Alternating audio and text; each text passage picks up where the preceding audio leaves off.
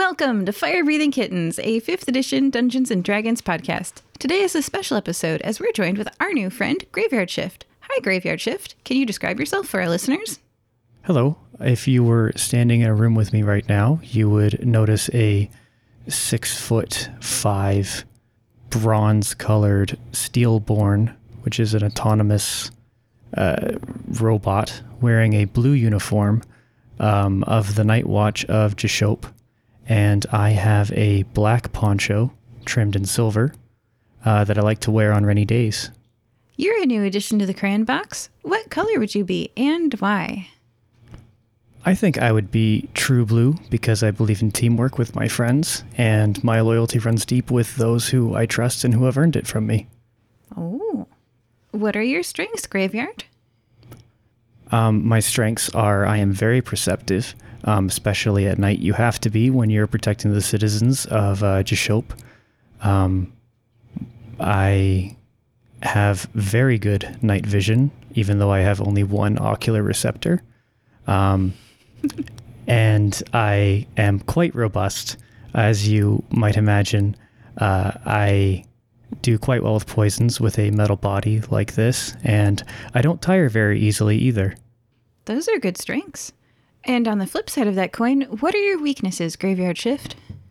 Um, as earnest and as much as I try to be a valuable member of the team, um, my uh, book smarts, my book smarts can be a little lacking here and there, uh, especially when it comes to uh, history or things you might learn in school.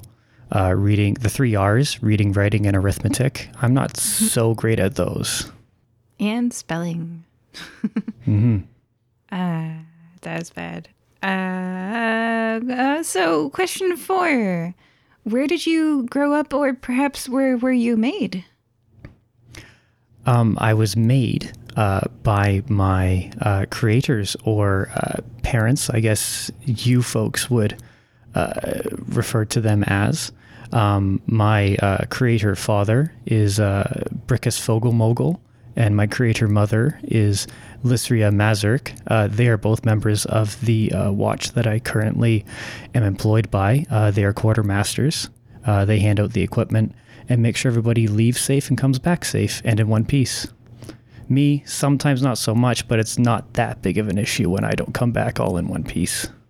Are they very? I, I'm supposed to stick to the script of 15 questions, but are they are they exploiting you? Do you need to be rescued? Like I, I worry that they might have created you just to work you. You're okay, right?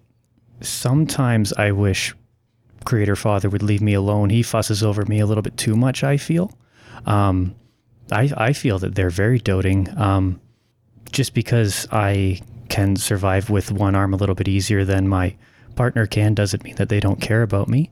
Uh, they love me very much. Um, Creator Mother is uh, more uh, permissive or uh, libertarian with her uh, parenting style, which I do appreciate sometimes. She knows I'm strong enough to to walk on my own two feet. Um, no, they, as far as I can tell, I was brought into this world because they they loved me so much that uh, I was blessed by uh, the God of Justice Tyr to give them uh, somebody that they could care about and who could care for them back. Okay, all right, good. Whew.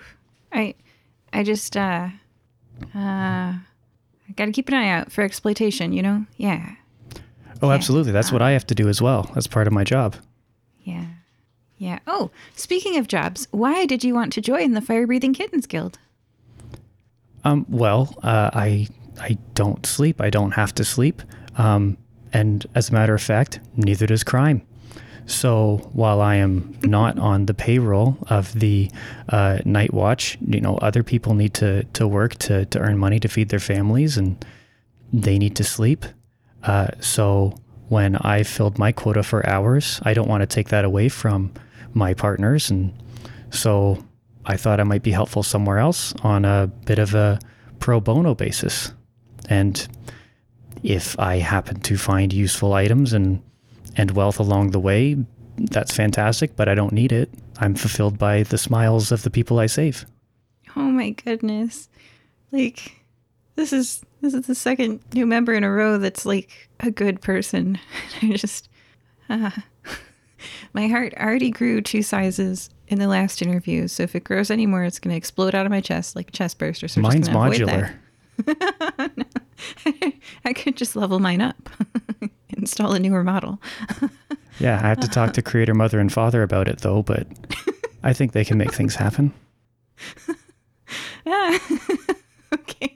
Uh, question six. If you were given a one minute advertisement time spot during the annual Nikimui Fighting Tournament, which is a sort of like a Super Bowl, if you will, a sporting event that the entire city would see, what would you fill it with? Oh, obviously with consent butter.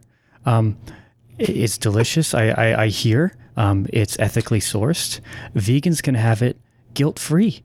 And in a pinch, it can be used as a lubricant for your achy joints when out and rusted in the field. you heard it from Graveyard Shift lubricant for your achy joints. Everyone could use some of that. oh my goodness. Oh, I you know this question doesn't really make sense for you, but it's on the list. What do you like doing in your spare time? Um, well, even though my favorite pastime is protecting others and meting out swift and fair justice, I uh, I paint miniatures. It's just something that my parents sat me down to do when uh, they needed to sleep, and you know I, I needed to to stay at home, so they gave me a paint kit and said, "Paint this tiny dog." And now I'm painting full scale cities when I have the chance, but that's only when I can't find people to help. And then you arrange a little tiny town that needs helping. It just it's it's towns that need helping all the way down. Oh man. Question eight. What things in life are still a mystery to you, Graveyard Shift? Uh, correct punctuation, uh, mathematics, uh, just that it's a hurtful stereotype sometimes. I don't try, I try not to let it get to me, but people think just because you are mechanical, you're good at math, and it, you know you got to shatter the stereotype. I'm not fantastic at it. That's fair. Yeah, that's fair. Um, I mean, Was there was there a second part to that question that you needed answered, Miss? um, you know, I kind of forget what question we were. Have I asked you? That was what do you like doing in your spare time, and then what things in life are still a mystery to you? I may have Oh, lost my numbers. place. Oh, Numbers. Yeah. um, we might be on number eight. What things in life are still? A, wait, I don't even know. Um, Well, you can't. Don't ask me. yeah. Okay. Uh, question nine. Numbers are hard. I don't blame you at all. so, question nine. Um, everybody's got one, but not everybody is aware that they're doing it. What's your annoying habit? My annoying habit. Possibly, I have a hard time modulating my voice in a way to convey how I'm feeling or the emotion that I'm supposed to be conveying. Uh, my system doesn't allow me to raise my voice too high. I can raise the volume, but sometimes I can't sound stern enough. Hmm. And then the criminals think you're joking.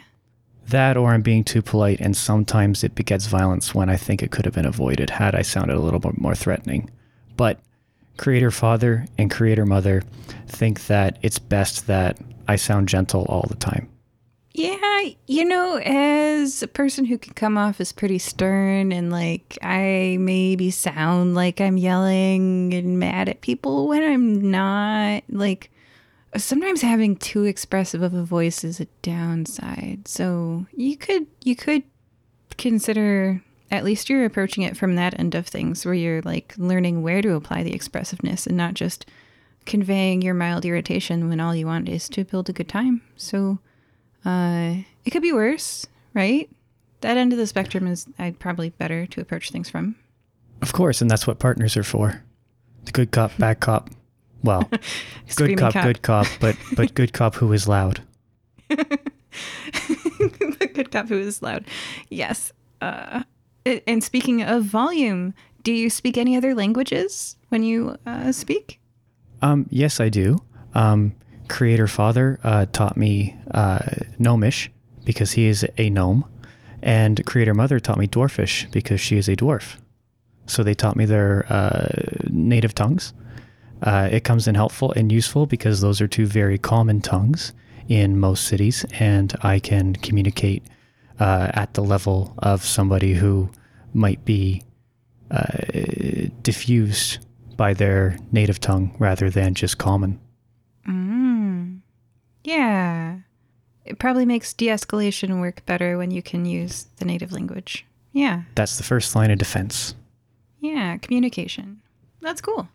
So when you're out uh, patrolling the streets, do you ever think about somewhere else you would like to visit? Um, I don't really have a number one place I'd like to visit. I do like the idea of traveling. Um, I have seen pictures in tapestries of places that don't look like Jashope, and I would love to see them in person. I'm sure there's people there that need helping. Yeah. Okay. So populated places and people. hmm populated places.